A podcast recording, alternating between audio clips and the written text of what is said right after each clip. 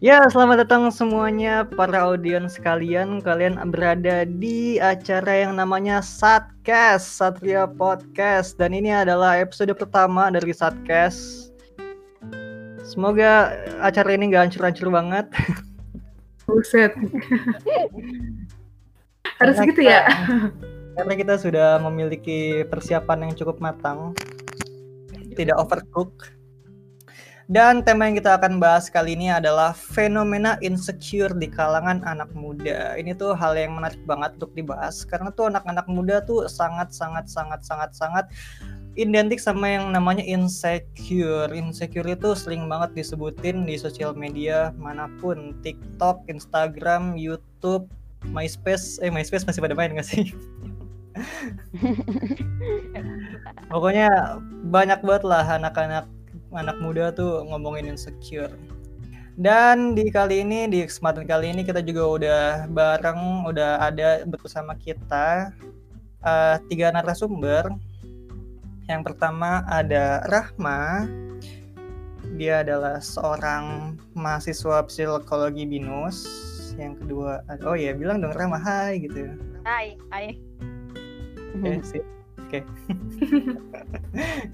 Terus yang kedua ada eh, siapa namanya ya? Miu Dita Ai. Namanya banyak banget saya bingung. Halo. Ah, ya, yang kedua Ya ada. Ai. Dia mahasiswa bimbingan konseling Islam UIN Sunan Gunung Jati. Yang ketiga ada Re. Rif Taurifda Salsabila. Bilang hai Re. Hai. Hmm, dia mahasiswa sastra Inggris UIN Sunan Gunung Jati dan kita berempat akan ngebahas tentang topik ini secara mendalam, singkat, padat dan jelas. Oke, aku mau nanya dulu kabarnya semuanya. Apa kabar? Siapa dulu ya? Baik. Rahma. Siwara. Ayo deh, apa kabar semuanya deh? Langsung aja nggak usah satu-satu. Hai. Alhamdulillah Baik. baik deh. Aku mau nanya dari Rahma dulu deh. Sibukannya sekarang lagi ngapain? Sibukannya sekarang ya paling bikin paper, nugas, tidur dan bangun nugas. kayak Patrick. Tahu meme-nya itu nggak yang Patrick? Aku Eh, bosan hi tidur. Bangun. Tidur dan bangun lagi. Dan tidur lagi. Aku butuh liburan. Ah, terus aku mau nyapa Miu. Hai Miu. Atau Ai sih, tadi katanya mau manggil Ai. oh iya ya. Ya udah manggil Dita aja. Hai Dita. Eh buset. Halo, iya. Ada apa dengan Lagi- diriku? lagi sibuk apa nih Wah, kalau sekarang sih dibilang lagi sibuk nugas. Nugasnya lagi banyak-banyaknya. Gugur satu, tumbuhnya sepuluh ribu gitu. Setuju sekali. Ibu dong Iya emang gitu. padahal anda masih maba loh Ya, padahal baru dua minggu juga, tapi sudah disuguhkan tugas yang sangat-sangat menumpuk. Ya, begitulah. Di sini memang sangat-sangat, kalau katanya senior-senior, fakultas di sini memang lumayan sadis lah ya. Katanya begitu. Oh my god, aku aja yang jurusan teknik mabanya tuh benar-benar apa ya? Dulu kan ada orang bilang, waduh kuliah itu menyebalkan, tugasnya banyak sekali. Aku tuh maba tuh kayak, inilah kehidupan yang aku tunggu-tunggu. Kosongnya banyak. Tiap hari bisa main ke kosan temen. Tugasnya bisa langsung sekali ya. kopas. Dasar. Eh, dan baru berasa kuliah sekarang, upah semester 5. Waduh. Dulu tuh maba sampai semester 4 tuh kayak apa ya? Kayak bimbel doang sumpah. Walah, Akhirnya gitu. merasakan. Sudahlah. semester 5 dong tugasnya ngeri-ngeri banget. Oke, terus aku mau nyapa Re. Hai Re, Halo. Hai. lagi sibuk apa Re? Ya sama nugas juga soalnya kan udah masuk kuliah. Kok kalian semuanya samaan sih? Kalian janjian ya? Iya. Mungkin tuh karena kita manusia jadi sama semua. Wih, Eh Waduh. tapi dia enggak, dia enggak. Siapa siapa yang enggak? iya Re kan Re Kau? namanya ikan deh. Iya ya. Kenapa nickname Anda bernama Lele begitu loh? kan dari Re. Kasihan yang cadel jadi ya lele aja. Aku cadel sih, cuman aku masih bisa ngomong re tapi Gak apa-apa, bisa sulit gitu. Aku mau mempermudah. aduh. Oh nih jangan-jangan gara-gara ini ya ungkapan dulu loh. Kayak Apa? apa sih namanya? Misalnya kita lagi nanya nanya curhat gitu. Eh lu bisa kasih solusi ke gua nggak? Terus dia bilang, oh bisa bisa. Ini masalah gue kayak gini. Oh masalah kayak gitu, masalah kayak gitu mah cuma lo yang tahu jawabannya. Terus orangnya yang nanya gitu, ah mending gua ngomong sama Lele. gitu nggak sih? Tapi kayaknya versi versi versi oh itu anu ngomongnya sama tembok bukan sama lele. Iya, Lele dan tembok itu memiliki hubungan yang istimewa sebenarnya ya. Mau Si ngangkat. apa tuh? Beda dunia. Apa tuh? Lengkapi. Lele dan tembok itu punya hubungan. Oke, sip, saya tidak punya jokesnya. Anda mancing-mancing sih. Aku kalah satu. Oke. Gimana gimana gimana? Oke, semuanya udah ditanyain nih kabarnya gimana. Tapi nggak ada yang nanyain kabarku, aduh sedih banget. Ya kabarnya gimana? Oh iya, kabar aku baik-baik saja. Alhamdulillah. Eh, hanya itu saja kah? Udah ditanyain loh, udah susah-susah ditanyain, Jawabannya apa? jawabannya cuma kayak gitu. Jawabannya template dong. Aku lah, apa belakangan ini lagi free sih, cuman lagi sibuk ngurusin jadi ketua panitia acara, terus ngurusin Instagram eh, organisasi, terus ngurusin tugas jadi kosma tiap matkul, terus bikin konten-konten buat Instagram. Aku juga lagi bikin konten TikTok juga. Ya pokoknya aku nggak terlalu sibuk lah. Nah itu dia sesuatu yang sangat kontradiksi ya. Ini tuh merendah untuk meroket apa apa gimana ya? Nah itu dia. Ya pokoknya aku masih sempat untuk sholat tuh. Oh, gila, win sekali. Masih sempat. Oke oke oke. Oke tanpa basa-basi lagi, kita akan masuk ke bahasan kita yang utama. Gila ini kita basa-basinya berapa menit nih? Iya. Aduh nggak ada nggak ada menitnya lagi. Gak apa-apa lah. Jadi kita ngomongin tentang insecure di kalangan anak muda. Aku mau nanya eh, ke Re sama Miu nih. Kalian tuh ada ini nggak sih? Pendapat kalian tentang insecure itu menurut kalian apa? Kalian punya temen nggak yang apa ya sih namanya? Yang ngerasa insecure banget di dalam dirinya gitu? Atau yang sering ngeluh-ngeluh di sosial media kalau dia tuh insecure? Ya pasti ada. Siapa dulu nih? Eh, Re dulu deh. Ayo aja dulu. Oke. Aku dulu. Buset. Siapa dulu? Yaudah kalian gampling aja, gampling. Gimana? Ya dulu ya, aja. Ah, tadi Oh, Re, ya nah, ayo. Tidak, Ale. Udah aku dulu ya. Kalau soal insecure mah banyak lah. Tiap orang juga pasti merasakan. Cuma kan kadarnya beda-beda. Ada yang insecure banget sama insecure biasa aja. Tapi kalau aku sendiri punya temen yang kebilang cukup parah sih. Soalnya dia juga kan udah sampai ke tahap ke profesional. Dan itu Wah, udah insecure-nya bisa dibuat kerja juga ya. Oke, oke lanjut. bukan bukan dibuat kerja. Menatnya dapat bantuan dari profesional gitu loh. Oh, maksudnya sampai ini, sampai apa sih namanya? Hmm. Sampai curhat ke psikolog, psi, Iya betul sekali. psikoterapi. Kayak Oh, gitu. Kalau dari Mio gimana ya? Apanya? Kalau menurut aku sih ya, secara pribadi insecure tuh kayak kita punya rasa cemas, tapi berlebih gitu. Cemas akan potensi diri kita yang sangat kurang bila dibandingkan dengan orang-orang di sekitar kita. Nah, ya emang itu benar sih. Ada kalanya kita ngerasa yang kayak gitu. Aku juga gimana ya? Kalau dibilang pernah ngalamin tuh kayaknya beda. Soalnya kalau ngerasain cemas dan kurang akan potensi diri tuh biasa aku ngalamin tapi beda dengan yang dialamin teman-temanku yang sampai kayak terpuruk banget yang dia sampai curhat nangis-nangis segala macem rasanya tuh kayak beda dengan yang aku alamin. Makanya ya aku juga bingung apakah yang aku alamin juga itu insecure kah atau bukan kayak gitu. Wah mantap nih. Ada seorang yang bingung. Apakah ia mengalami insecure atau tidak? Ah. oke. Okay. terus nih untuk pertanyaan kedua nih. Aku mau nanya ke dari Re sama Mio dulu. Nanti yang Re yang duluan jawab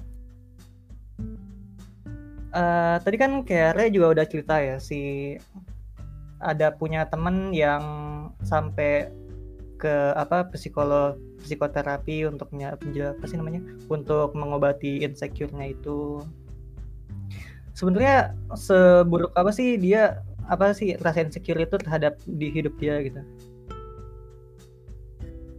Kalau buat teman aku sih udah sampai dia tuh nggak bisa apa-apa aja. Kadang kalau misalkan kamu tuh cuma nangis diem udah nggak bisa mikir yang wah tidak bisa positif sama sekali. Wah. gitu. Berarti jadi kayak gimana ya? Apa sih namanya? Melo melo berkepanjangan. Iya kayak gitu. Galau tapi tiap hari berarti kayak gimana sih? Yang namanya perasaan dan dia udah dia rasanya udah nggak nyaman di hatinya kayaknya untuk makan aja susah ya. Iyalah nggak mudah apa-apa kan jadinya. Antara ada dan tiada. Kalau Miu gimana nih? Punya pengalaman nggak temennya yang uh, mengalami hal insecure juga ada uh, biasanya mereka suka cerita ke aku. Dan kalau yang kurasain tuh emosi mereka tuh kadang jadi nggak stabil. Tiba-tiba seneng gitu kan. Terus terus ntar tiba-tiba mikirin lagi insecure-nya. Sedih-sedih lagi. Sama seperti yang dibilang Ray juga. Mereka tuh cenderung kayak berdiam diri sedih merenung. Kayak nggak bisa ngapa-ngapain lagi saking insecure-nya gitu. Kalau dia kan insecure maksudnya kalau insecure kan udah pasti berdampak buruk sama dirinya. Tapi kalau kita sebagai orang di sekitarnya tuh kita ngerasa dampak buruk itu nggak sih? Maksudnya untuk kehidupan kita sendiri gitu. Kayak oh, untuk kehidupan? kan maksudnya kayak kayak kecipratan efek buruk buruk ah kalau itu sih tergantung dari kitanya ya. Kayak kan istilahnya apa ya kalau insecure itu emosi negatif ya kalau orang sering cerita ke kita kayak masalahnya apa, soal insecure-nya apa, itu kan berarti sama aja kayak nggak secara nggak langsung kita menyerap energi negatif mereka. Nah, itu tergantung dari kekuatan diri masing-masing, eh, ketahanan diri. Ada juga orang yang kapasitasnya memang kalau diceritain terus menerus itu bisa tahan, tapi ada juga yang kalau diceritain terus bawaan negatif terus yang masuk ke dia itu malah bisa ke bawah. Ya kalau aku sih ya jujur kadang ngerasain gitu ngerasain mereka yang insecure mereka cerita ke aku aku yang berusaha nyemangatin mereka tapi setelah itu aku yang jadi down gitu. Kadang aku ngerasa kayak gitu. Kayak ke bawah dampaknya. Jadi ternyata intinya bukan buruk bagi dia sendiri tapi memberikan hawa negatif juga. juga ke lingkungannya Nah, tergantung juga bagaimana lingkungan menyikapi dia, bagaimana lingkungan punya ketahanan yang kuat dalam menerima itu. kayak gitu ada juga biasa gini misalkan kayak kita mau kerja tugas gitu kan ya terus misalkan temanku lagi lagi ya ibaratnya apa ya misalkan tugas presentasi terus dia tuh insecure-nya nggak mau nggak mau tampil depan umum gitu katanya ih aku malu takut dicemooh dan lain-lain nah itu kan jadi menghambat juga menghambat menghambat selesainya tugas kita. Belum lagi ketika presentasi dia yang padahal dia sebenarnya bisa ketika lagi latihan tuh bisa, tapi pas lagi presentasi hasilnya benar-benar jauh banget dari saat latihan. Nah, itu kan me, apa ya? berefek juga gitu terhadap kegiatan sehari-hari kalau menurut aku. Nah, itu yang aku alami. Hmm Iya sih, yang mana kegiatan sehari-hari kan pasti selalu bergesekan sama orang lain kan. Kalau dia punya rasa insecure, ya gimana mau dia berkegiatan, susah juga ya. Oke nih, aku mau nanya lagi ke Re. Tadi ya. dari cerita teman kamu tuh, kalau dia tuh alasannya kenapa sih? Kenapa dia bisa sampai merasa insecure seburuk itu gitu?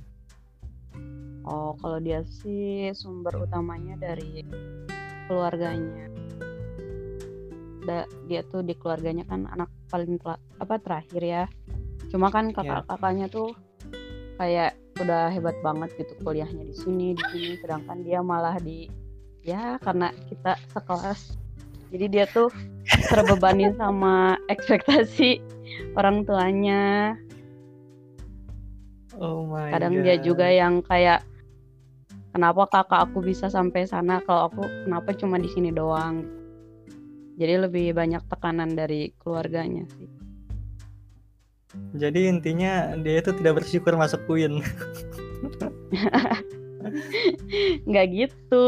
Cuma kan walaupun kita pengen bersyukur gitu tapi ada aja gitu omongan yang bikin ngedown tuh kayak ih masa kamu masuk ini kakak kamu di ITB gitu kan. Itu tuh bebannya tuh kalau buat dia tuh ya lumayan. Oh, untung aku tidak punya kakak yang anak ITB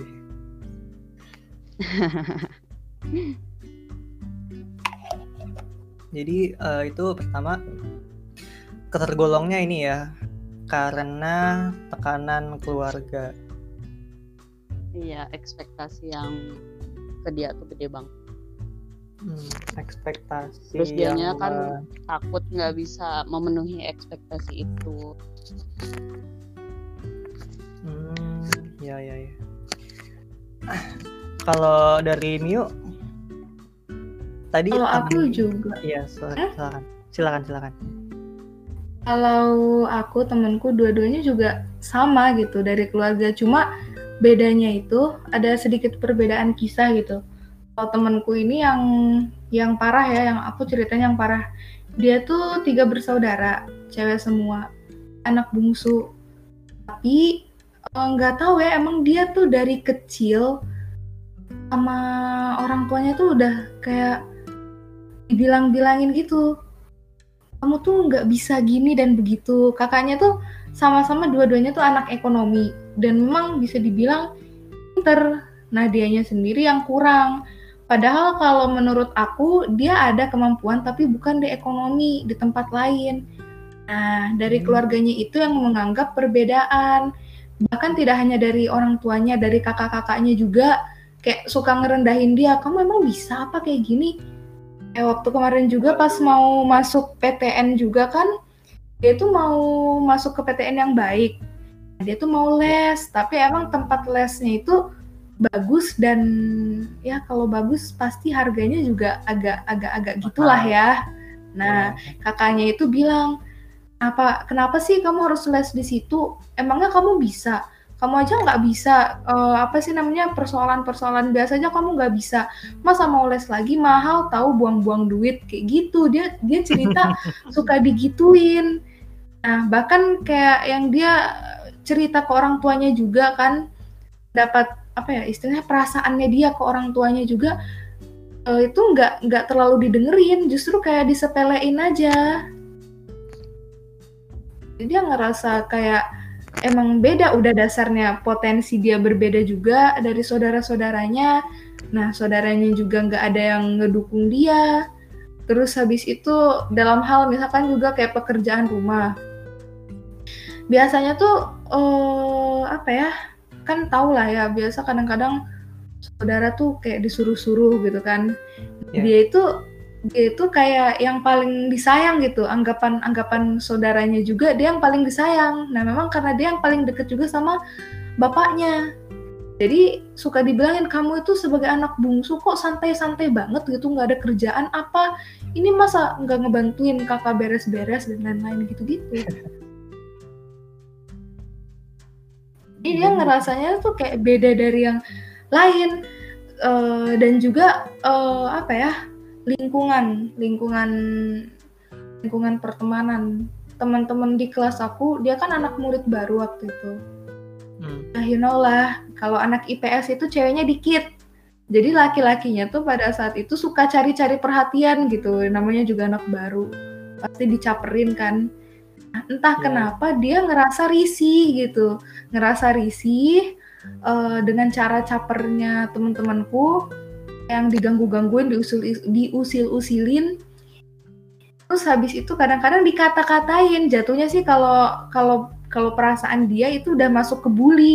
Kayak dia ngerasa dibully, dibilangin, "Ih, apa kamu tuh diem-diem terus deh? Kita gini-gini kok kamu diem doang?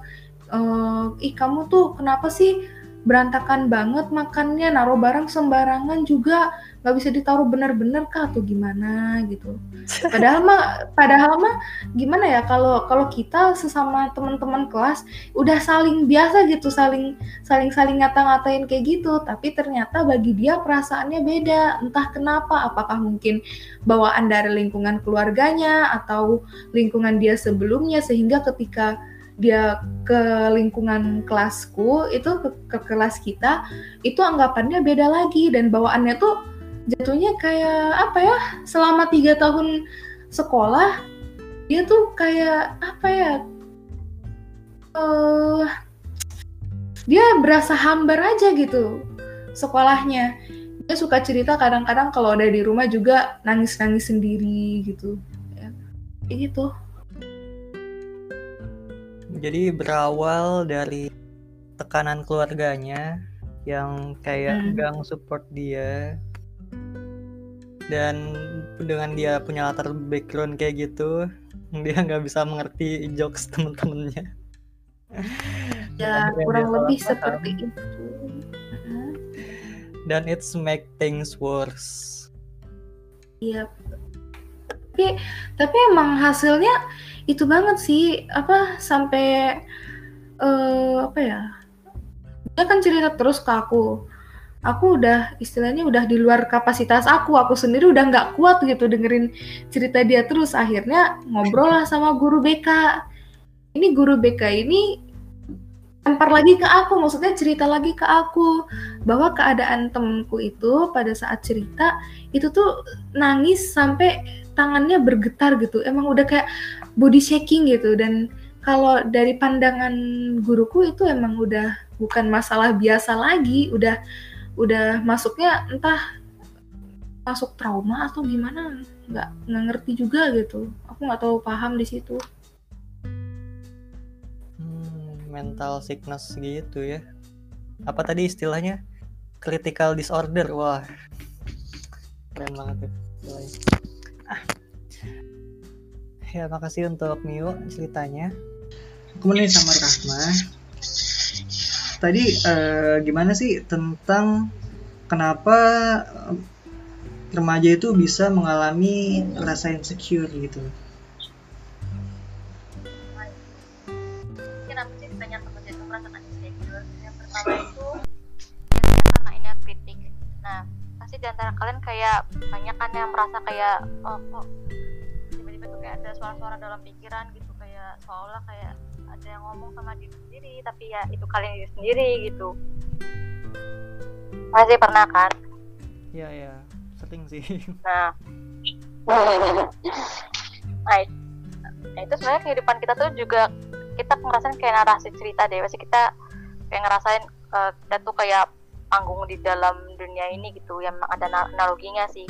Nah cuma sayangnya dari banyak pengalaman-pengalaman uh, atau suara-suara yang dalam pikiran itu banyak kan yang di lagi itu yang negatif-negatif. Uh, bahkan penelitian sendiri ada sampai bilang 80% pikiran kita tuh kebanyakan ternyata tentang hal negatif loh setiap harinya. Wow banyak juga. Nah.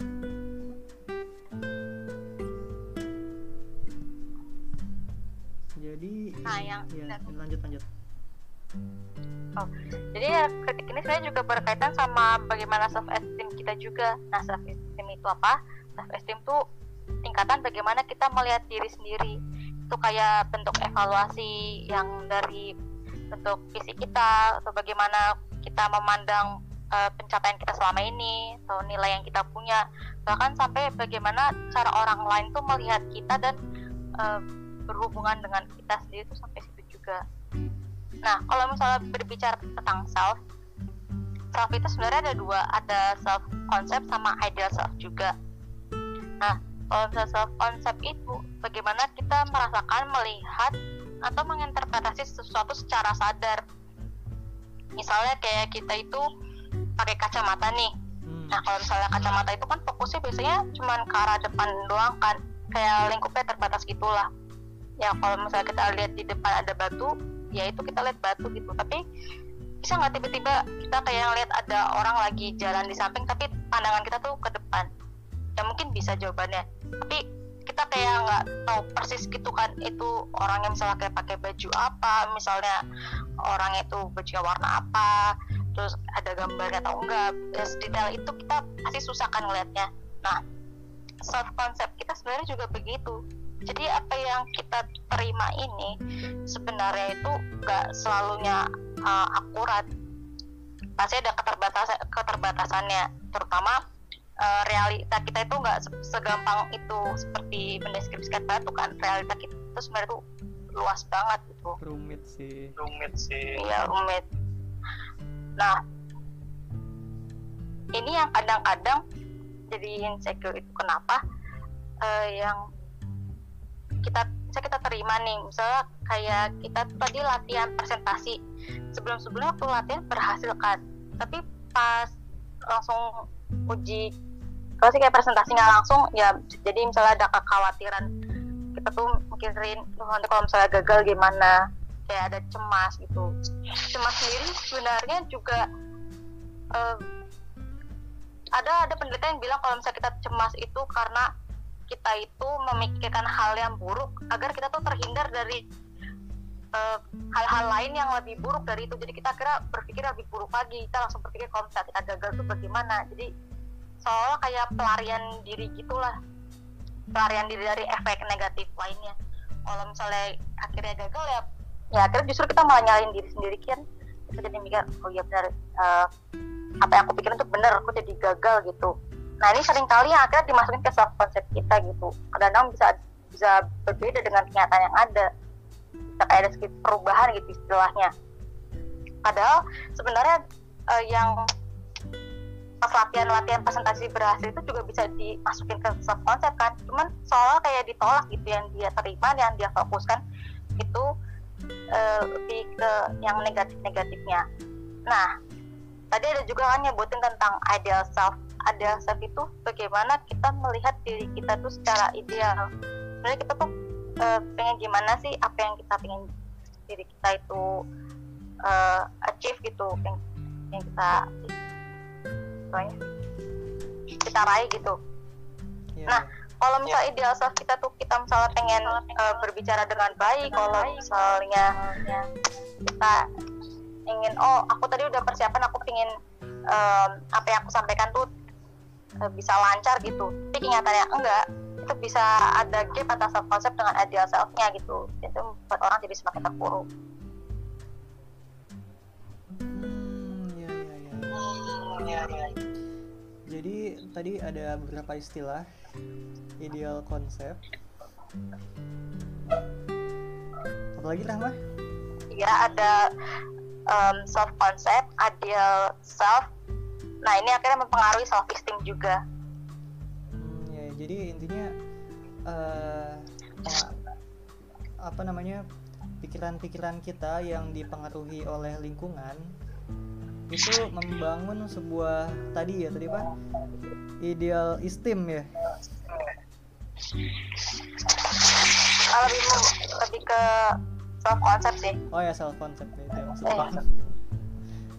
Nah ternyata si self concept ini yang berakhir menjadi merusak pikiran kita secara tidak langsung. Nah, terus aku mau langsung nanya ke Rahma aja deh. Eh, sebenarnya gimana sih anak mereka atau si klien sebaiknya mengatasi rasa insecure ini gitu? Oke. Nah, sebenarnya untuk mengatasi eh, insecure itu kan ada beberapa cara ya. Yang penting sih kita harus tahu kalau satu cara itu belum tentu tepat untuk orang itu gitu. Jadi kayak kita nggak boleh menyamakan semua orang. Tapi jangan stres juga kalau misalnya satu cara itu nggak berhasil. Mungkin kamu aja yang belum menemukan yang tepat gitu. Nah, jadi kalau misalnya menurut aku yang pertama tuh penting kita mengenal diri dulu. Kenapa ya? Karena kan em, yang paling tahu banyak apa yang terjadi dengan kita, masa lalu kita bagaimana, dan pikiran-pikiran yang mengganggu itu kan diri kita sendiri.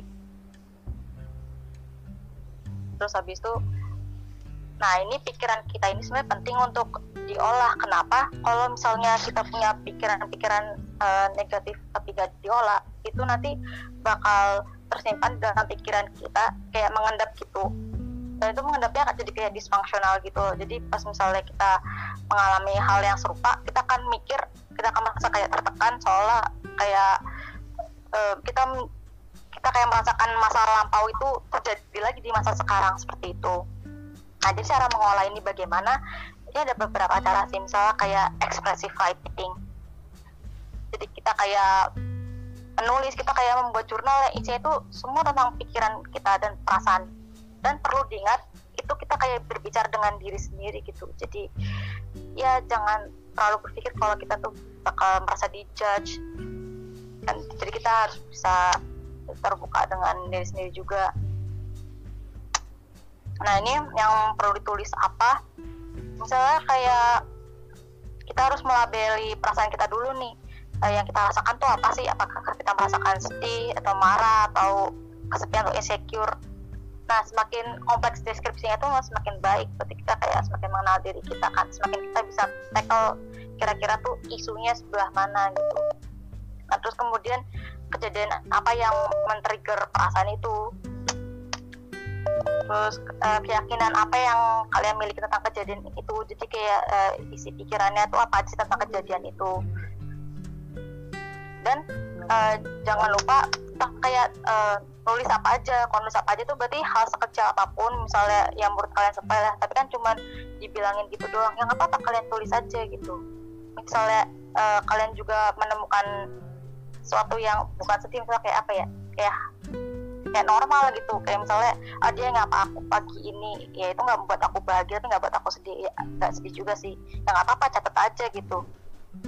Itu pasti akan membantu juga nah jadi dengan misalnya kita sepanjang menulis ini ini membantu kita untuk memproses atau merefleksikan kembali apa yang kita pikirin apa yang kita rasain sama apa yang kita pandang juga dari kejadian itu. Jadi sebenarnya apa yang kita pandang pas kejadian itu berlangsung bisa jadi berbeda ketika pas kejadian itu tuh sudah hilang gitu misalnya pas kita lagi nulis. Ataupun misalnya kita eh, kita masih merasakan hal yang sama ya eh, pasti ada soal kepikiran lain yang agak berubah gitu baik itu menjadi lebih positif atau menjadi lebih negatif. Nah setelahnya baru kita bisa evaluasi kayak seberapa yakin kalian dengan pemikiran itu setelah kalian menulis itu. Eh, terus menulis itu juga sebenarnya nggak cuman kayak menuliskan hal-hal yang negatif juga ya. Sebenarnya menulis itu juga bisa membawa kembali hal-hal yang positif juga misalnya kayak nilai kita atau pencapaian kita selama ini. Hmm, iya, iya. misalnya kayak kita kita pasti punya banyak masalah gitu kalau ya hidup itu satu masalah selesai pasti seribu masalah tuh ada lagi. Nah kalau misalnya masalah yang jadi bisa berpikir eh, sebelumnya aku pernah nggak ya ngalamin hal kejadian kayak gini? Nah kita bisa nganggep jujur kayak kamus gitu. Kita balik lagi kita buka kita lihat dulu apa sih yang dirasakan apa yang dipikirkan kemudian eh, bagaimana langkah selanjutnya yang dia ambil dari situ. Dan setelah itu eh, kita kan bisa mengevaluasi kayak langkah itu berhasil atau enggak gitu membawakan efek apa bagi kalian. Dan em, aku yakin.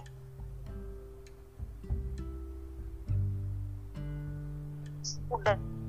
Berbicara dengan dirinya sendiri eh, dia akan merasa kayak perasaannya tervalidasi dan ini yang penting sih. Jadi merasa kayak oh perasaanku tuh diterima gitu. Bukan seolah kayak ditolak sama baca sama kayak orang lain. Misalnya ah kamu cuma gitu doang kok sedih. Atau misalnya bukannya kamu harusnya bersyukur ya udah masuk ke univ A kok kamu masih kayak ngerasa tertekan misalnya gitu. Nah itu sih kebutuhan untuk diakui itu sebenarnya memang ada gitu loh sebagai kebutuhan eksistensial manusia gitu. Terus masih ada lagi sih cara-cara lainnya. Jadi tadi yang pertama jadi ini ya, eh, mengenal diri sendiri, mengenal diri sendiri dengan membuat istilahnya kalau kita yang mudah dipahami diary nggak sih? Iya di hari. Self diary. Tadi menarik banget yang tentang apa namanya kita menulis pengal apa apa yang kita rasakan dan yang paling penting tuh kayak ini nggak sih yang penyebabnya penyebab dari apa yang kita rasakan. Jadi kayak kalau kita udah tahu penyebabnya ya ya udah kita tinggal hindari aja penyebabnya. Wah nah itu agak susah sih karena gimana ya kalau misalnya tahu gitu kan kita hidup gak pernah penuh dengan masalah gitu kalau kita bisa Oh, iya, menghindari. Iya. sebenarnya tuh em, ada ada istilah yang menarik. Kita tuh gak bisa menghindari sesuatu tapi kita bisa memilih pilihan lainnya pilihan itu bisa ada 99 pilihan misalnya. Jadi bayangin kayak ada 100 100 kata satunya itu eh, realita yang ada dan 99 itu ya bagaimana cara kita merespon masalah itu. oh iya iya iya jadi kita yang kita alami mungkin kita nggak bisa memilah apa yang kita alami tapi kita bisa memilah apa yang kita lakukan terhadap hal itu ya. Ya. Untuk Rek nih, Rek, ya kamu tadi ceritakan tentang temenmu itu yang insecure. Kalau kamu Ya. menanggapi dia gimana tuh? Dia pernah sering curhat ke kamu gitu nggak? Kamu sering suka ngasih solusi ke dia gitu nggak? oh kalau cerita-cerita sering apalagi pas zaman-zaman maba kan masih kayak kaget gitu kan dari SMA ke kuliah kayak gini jadi ki dia sering cerita aku sering dengerin kadang aku kasih solusi juga meski nggak terlalu yang gimana-gimana kan karena susah ya kalau ini problemnya dari keluarga kita juga nggak bisa ngapa-ngapain gitu Hmm, jadi agak cenderung pasrah ya. iya Set up dulu itu masalah anda. Kalau Mio gimana Mio? Kenapa? Kamu ketika menghadapi temanmu itu kamu apa yang kamu lakukan gitu to make Eh, she kalau aku sih, kalau aku sih eh, apa ya? Ketika kita bertemu langsung kan biasa dia cerita juga pas di sekolah. Biasa aku ngedengerin dia, terus ya gimana ya? Berusaha untuk bikin dia ngerasa nyaman. Biasanya kalau dia emang nangis dia butuh dipeluk ya aku peluk gitu. Biarin dia keluarin semua unek-uneknya dulu. Terus ada kalanya juga aku kasih masukan. Cuma ada kalanya juga aku hanya mendengarkan. Soalnya kan orang itu nggak selamanya butuh masukan tetapi butuh telinga untuk mendengar aja gitu. Ada kalanya kayak gitu. Nah biasa juga kalau kalau di rumah tiba-tiba dia ngechat ngobrol telepon dengerin dia atau kalau enggak dia VN ya udah aku dengerin. Aku kasih masukan tapi biasanya juga nggak tahu ya aku kadang-kadang bosen gitu. Maksudnya bosen kenapa? Karena karena ih, aku jujur loh aku jujur. Karena eh, apa ya masukan yang aku kasih ya itu itu terus aja gitu. Istilahnya dia berputar di situ-situ lagi putar di situ lagi kayak kadang juga aku kasih masukan sama, sama dia nggak dicoba belum dicoba langsung pesimis duluan. Jadi berputar-putar di situ akhirnya aku lebih banyak ngedengerin aja biasanya. Ujung-ujungnya juga karena udah nggak ngerti mau ngasih solusi apa lagi. Iya iya iya. ya ya Tapi kalau aku sendiri juga prefer gitu sih. Misalnya aku curhat ke teman. Kalau teman ngasih sosu- solusi itu jadi kayak malah malah males gitu. Maksudnya dengerin aja sih, nggak usah ngasih solusi. Gue mau ngeluh doang ini. keadaan sih kayaknya ya kalau ada saatnya emang kita cuma butuh didengar ada saatnya kita butuh ide pikiran gitu loh kalau menurut aku mah Iya sih. Eh, lebih tapi menurutku lebih lebih efektif untuk hanya mendengar nggak sih? Kayak ketika kita ngasih solusi kan kita kayak menyuruh orang. Artinya menyuruh orang suruh bertindak. Sementara kita kan mager. Aduh aku aku males. Aku maunya ngeluh doang tergantung keadaan orangnya juga. Makanya makanya kan aku pernah dengar juga kita tuh listen to understand bukan listen to reply gitu. Karena kalau cuma listen to reply apa aja dia omongin kita balas kita balas. Tapi kalau listen to understand kita berusaha memahami keadaan dia ya kita juga istilahnya apa ya menyaring gitu. Kira-kira apakah bagusnya aku kasih saran begini atau begitu atau hanya mendengarkan aja. Jadi kita juga memberikan saran tuh ya istilahnya yang terbaik nggak asal nyablak aja gitu Oh ya, jadi kita memahami dulu tentang keluh kesah dia gimana. Selanjutnya kita kasih masukan-masukan yang mungkin bisa membantu gitu ya. Iya, lebih utama kita pasang telinga dulu deh buat mereka keluarin unek-uneknya apa segala macam. Ntar kalau udah puas, nah baru kita bisa mengajukan kamu mau dengar saran aku nggak gitu. Aku ada saran nih untuk kamu. Kira-kira kepengen didengar atau gimana gitu. Kalau misalkan dia bilang iya, ah, bisa kita keluarkan saran kita. Gitu. Kalau enggak ya udah. Nggak mau aku maunya ngeluh aja. langsung aja keluarin saran. Dan ya ya ya. Eh, menarik banget sih. Kalau untuk Rahma nih, sebenarnya penanganan yang paling tepat tuh gimana sih dari kita nih misalnya eh, temen, maksudnya kita yang punya teman yang mengalami insecure, sebenarnya hal terbaik yang bisa kita lakukan terhadap orang itu apa gitu? Hmm. Cara terbaik ya. Nah, jadi sebenarnya aku suka nih dari yang teman-teman sampaikan kalau teman-teman tuh udah punya insight bagaimana sebenarnya menghadapi orang yang mengalami insecure itu. Terus yang dikatakan um, tadi juga udah benar. Kayak aku juga pernah baca di buku yang bilang kalau misalnya kita tuh kebanyakan kayak mendengarkan itu untuk menjawab gitu bukan untuk memahami. Nah, terutama kan kalau misalnya orang-orang yang insecure yang mereka tuh sebenarnya udah penuh dengan critic gitu yang dengan suara-suara yang misalnya memberikan harusnya tuh kamu begini ada kayak harusnya gitu kayak eh, itu kan menambahkan tekanan juga kan terus yang sudah pokoknya udah memberikan banyak hal udah ngasih saran dan lain-lain. Nah ditambah kalian yang ngasih saran itu tuh pasti mental kenapa? Karena kalau dari penelitian sendiri itu kalau misalnya orang sudah overwhelmed dengan perasaannya area logika di pikirannya tuh bisa ke shutdown gitu. Jadi dia nggak bisa mikir hal-hal lain. Pokoknya yang bisa dia lakukan tuh ya berputar-putar di masalah itu. Terus dia ya kira dia cuma bisa venting gitu. Emang venting perlu sih. Kenapa? Karena dari kata kata bahasa Inggrisnya sendiri vent itu kan kayak ventilasi ya. Jadi kayak orang tuh yang udah program dengan perasaannya tuh kayak harus dikasih ventilasi gitu loh biar uh, unek-uneknya kayak fuh kayak keluar sedikit demi sedikit. Jadi kalau misalnya dia, dia udah tenang kan akhirnya dia bisa istilahnya gimana? Kayak berpikir secara logis gitu loh baiknya bagaimana karena kan tadi sebelumnya area logikanya tershutdown gitu kan. Nah terus yang tadi nih yang misalnya kalau kita dengerin tuh nanti kita so apa ya kayak merasa kita kan sebenarnya punya emotional tank gitu kan. Tapi kalau kita dengerin yang hal yang sama mulu kita jadi ngerasa kayak uh, air kita terserap kita jadi ikutan uh, merasa negatif juga ngerasa ngedown gitu. Atau enggak kalau misalnya kita nanti buru-buru ngasih saran dianya kayak semakin terpuruk lah karena dia kayak ngerasa aku udah ngelakuin ini atau misalnya aku aku nggak bisa ngelakuin itu gitu. Kayak gak tergerak.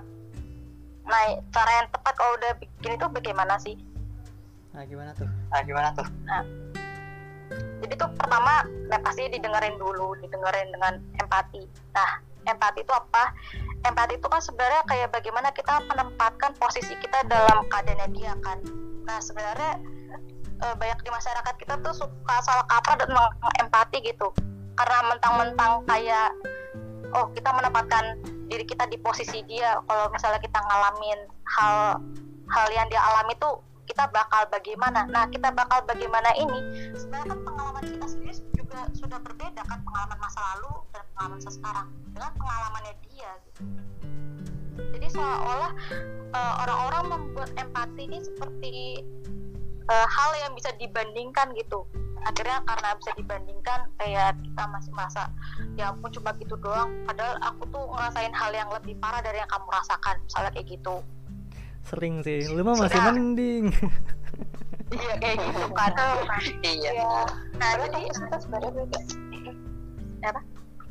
Padahal kapasitas beda-beda gitu. Oh, jadi kayak kata-kata iya, benar, kita masih mending itu nggak nggak bagus Iya, soalnya kan sebenarnya pengalaman kita itu subjektif, gak cuma pengalaman sih. Sebenarnya yang tadi aku pernah sebenarnya subjektif karena realita kita itu tercampur dengan persepsi kita, bagaimana kita memandang pengalaman itu sendiri. Dan pengalaman ini terpengaruh oleh eh, pengalaman masa lalu dan pemikiran eh, untuk masa depan kita tuh bagaimana gitu. Nah, jadi sebenarnya cara merespon empati yang tepat itu dengan memberikan respon eh, respon emosional yang tepat, respon emosional yang kuat itu. Nah, oke kalau cuma ngomong doang kan pasti gampang ya. Caranya gimana lagi kalau memberikan respon emosional itu? Misalnya eh, misalnya cuma didengerin doang ngasih solusi, solusinya sama doang. Nah, jadi caranya pertama kita dengerin pasti terus yang kedua kita bahasa bahasa gampangnya kita ulangi kata-katanya dia lagi. Istilahnya tuh kayak paraphrasing gitu. Jadi misalnya dia ngomong "Ah, aku sedih karena tadi tuh nilai ujianku jelek adalah toko sebelumnya tuh bagus mulu tapi itu jelek. Ya kamu ikutin aja omongannya dia. Jadi "Ah, aku merasa eh jadi kamu merasa kamu itu sedih ya. Sebelumnya nilaimu bagus tapi tiba-tiba nilaimu jelek sekarang Nah, dengan mengikuti kata-katanya dia, kita tuh seolah-olah merefleksikan apa yang dia pikirkan dan eh, perasaan apa yang dia miliki saat ini. Itu tuh penting sekali karena eh, orang itu jadi merasa kayak didengarkan, merasa kalau oh ternyata perasaanku ini tuh valid, perasaanku tuh memang benar adanya nggak cuma di dalam diriku doang gitu misalnya. Nah, habis sudah misalnya kita merefleksikan, terus ya biarkan aja dia dulu cerita eh, sampai istilahnya apa ya sampai dia plong. Puas. Ya putus dong halo? Ayo masuk lagi. Halo? Tadi sampai dia Ya. apa gitu. Tadi sampai mana? Eh, dengarkan dia sampai dia titik titik titik titik. Oh, oh. Jadi kita dengarkan dia sampai ceritanya habis gitu. Ya kenapa? Karena tadi aku bilang kalau misalnya orang udah venting orang udah merasa kayak eh, gimana ya dirinya sedang tidak baik itu tidak bisa menerima kata-kata orang lain itu tuh pasti susah sekali. Jadi biarkan dia istilahnya kayak puas gitu loh dia cerita udah ngeluarin semuanya. Nah kalau misalnya sudah kayak gitu em, kita bisa kita bisa memberikan eh, open questions. Kenapa sih kita em, memberikan open questions ini nah sebenarnya pertanyaan terbuka itu kan membuat kita tuh jadi berpikir. Misalnya kita bertanya oh jadi begitu ya? Terus eh, bagaimana kamu bisa mencapai pemikiran begitu? Kenapa kamu bisa merasa kalau misalnya em, nilaimu tuh jelek-jelek mulu gitu? Nah kan pasti dia akan cerita lagi. Terus misalnya kayak kita bisa nanya um, oh ya kalau misalnya kamu pernah melakukan sesuatu kayak uh, ada perubahan nggak gitu? Kalau misalnya kamu pernah melakukan ini tapi di sisi lain ya ternyata begini jadi kayak kita kayak banyak-banyak nanya aja itu juga penting untuk mengeluarkan unek-uneknya dia. Dan um, ada psikolog yang bilang kalau misalnya pertanyaan terbuka itu bisa membawa kita tuh kembali kepada apa ya inner resource gitu. Inner resource tuh sebenarnya kayak kita tuh sudah punya solusi untuk melakukan sesuatu cuman kita tuh kayak terhambat karena perasaan kita sendiri gitu. Sebenarnya kita tahu oh baiknya itu begini baiknya misalnya aku belajar lebih atau baiknya misalnya aku nggak perlu nanggep ini tapi aku tuh nggak bisa kena perasaanku yang ngomongin hal-hal ini yang buat aku tertekan gitu. Hmm. Hmm, ya, jadi dia Soalnya open question ada banyak jenisnya sih. It- dia menarik sih. Jadi intinya kita tuh harus apa namanya ya memahami dia tadi kan. Tadi suatu tekniknya aku tuh baru dengar tentang paraphrasing jadi tentang kita apa namanya mem- mengulang kata-kata dia. Itu kayaknya emang penting banget sih. Jadi kan si kliennya nanti merasa terjustifikasi gitu kan ya. Wah bener nih. Aku tidak salah. Perasaanku dimengerti oleh orang lain rasa diakui itu sih yang emang sangat terdampak sih ya untuk eh, mental si klien juga. Yang which is aku juga merasakan seperti itu. Kalau ada yang menjustifikasi perasaanku tuh kayak yes he's feeling the same. Hmm, bagus bagus sih. Oh iya sama untuk yang yang tentang emotional tank itu aku belum terlalu deskripsiin banyak ya. Nah sebenarnya uniknya dari empati itu kita tuh sebenarnya bisa memahami kayak menyelami bagaimana kejadian dia, tapi kita tetap bisa memisahkan oh, oh kalau misalnya itu itu pengalamannya dia, itu bukan pengalamanku. Nah empati itu uniknya begitu. Terus bagaimana sih cara biar emo em, apa emotional tank kita itu bisa agak lebih stabil lah jangan, jangan sampai ikut-ikutan terbawa dengan dia kita bisa coba mindfulness namanya. Mindfulness itu kayak bagaimana sih? Mindfulness itu bukan yang kayak meditasi yang kayak kita cuma diem ah, uh, uh. yang kurang lebih kalian lagi di kamar mandi di kalian lagi di kamar mandi tiba-tiba kayak mu- muncul pikiran tuing tuing tuing nah mindfulness kayak gitu. Kayak ada pikiran tapi seolah-olah kayak terbawa oleh arus aja. Misalnya ada pemikiran yang buruk ya kita terima oke. Ada pemikiran baik kita terima tapi kayak bukan diterima semata-mata gitu loh kayak ya kita akui itu tapi belum tentu kita memilih itu.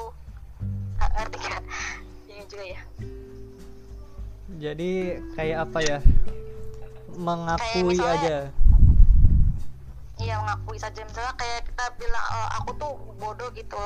Eh, ya udah lah misalnya oke kita akui kita tuh bodoh tapi gak yang kayak menerima aku tuh bodoh banget sih.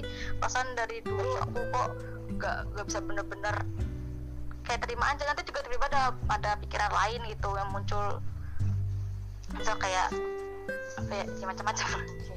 Misal di kamar mandi lagi ngaca wah saya jelek ya. Terus inner inner selfnya bilang emang. Itu kalau misalnya gitu ya diterima misal kayak ya udah cucu cucu cucu cucu gitu.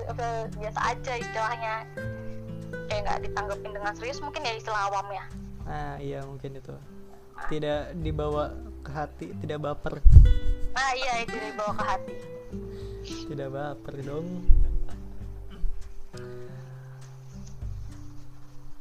Iya mah. Iya bentar ini lagi. Sip. Oke, jadi eh, dari tadi ini perbincangannya seru banget tentang insecure. Jadi ternyata insecure tuh bisa disebabkan oleh banyak hal dan kalau dari sudut pandang psikologi itu ternyata cukup rumit untuk dipahami oleh manusia awam. Tapi kembali lagi intinya kita tuh harus banget kalau kita mengalami insecure kita harus banget terbuka sama diri kita sendiri.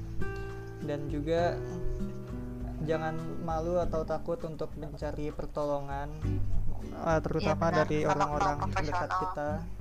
Ya dan profesional ya silakan kalau kalian punya duit. Waduh. Kalau nggak salah psikiater tuh mahal nggak sih Eh, kalau lebih ke psikolog sih kalau psikiater itu kan kayak eh, psikolog yang menggunakan obat-obat ya. Kalau psikolog itu lebih ke ya yang mendengarkan gitu. Oh. Ya lumayan sih harganya. Per sesinya itu. Baru tahu aku tuh. Jadi yang lebih mahal Oh iya, tuh terutama psikiater. kalau- gimana gimana Rahma? Oh iya. Jadi kan tadi sempat sempat bilang ya ini penting banget ya kalau misalnya kalau ada apa-apa tuh jangan segan untuk mencari bantuan profesional. Eh, kenapa? Ini sebenarnya juga lagi digencar-gencar sama kampusku sih. Kayak jangan malu datang ke psikolog. Kalian tuh datang ke psikolog itu bukan berarti kalian eh, istilahnya kayak sakit jiwa gitu. Enggak sebenarnya tuh gini eh, manusia itu kan punya kemampuan untuk istilah kayak sembuh secara alami gitu ya. Misalnya kita kayak kita merasa sedih sekarang tapi tuh eh, sebenarnya sedih itu juga kayak perasaan sementara gitu loh bahagia juga perasaan sementara. Jadi kayak istilah kayak cuaca gitu bisa berganti-ganti. Nah tapi kalau misalnya rasa sedih kita itu kayak terlalu mendalam. Misal kayak luka luka aja kalau terlalu mendalam udah gitu misalnya nanti ada besi yang nyangkut itu misalnya kulitnya menyembuhin pun pasti kayak nggak bisa seutuhnya sembuh kan. Karena misalnya kayak ada trauma gitu. Trauma itu kan eh, luka dalam. Jadi waduh. mau bagaimanapun kan pasti kita butuh bantuan orang lain untuk mencabut si jarum ini biar kita tuh bisa sembuh dari dalam gitu. Nah kayak itu gunanya datang ke psikolog juga. Jadi anggap aja kalau datang ke psikolog tuh kayak misalnya aku tuh kayak berobat jalan juga kayak ke dokter dokter itu aku sakit eh, fisik. Kalau nanti mungkin aku lagi punya mentalnya lagi kurang sehat gitu. Jadi biar aku sehat kembali aku eh, datang ke psikolog. Hmm, ya, ya, ya, ya. Dan yang paling penting jangan self diagnose apa self diagnosa. Ya itulah. Hmm, soalnya kadang-kadang kita mungkin sakitnya biasa-biasa aja, tapi kita searching di Google, wah Anda sakit jiwa. Google kan suka gitu. Oke, kalau gitu makasih banget untuk Rahma, Miu, Teh untuk waktunya atas bincang-bincang kali ini. Semoga yang kita bahas kali ini memiliki manfaat faedah bagi yang mendengarnya. Semoga. amin Dan sampai jumpa di podcast kita selanjutnya. See you at next time dan apa ya kata-kata yang bagus buat akhir? Keep smiling. Wah, gila pesan sekali. Oke, udah udah udah. udah.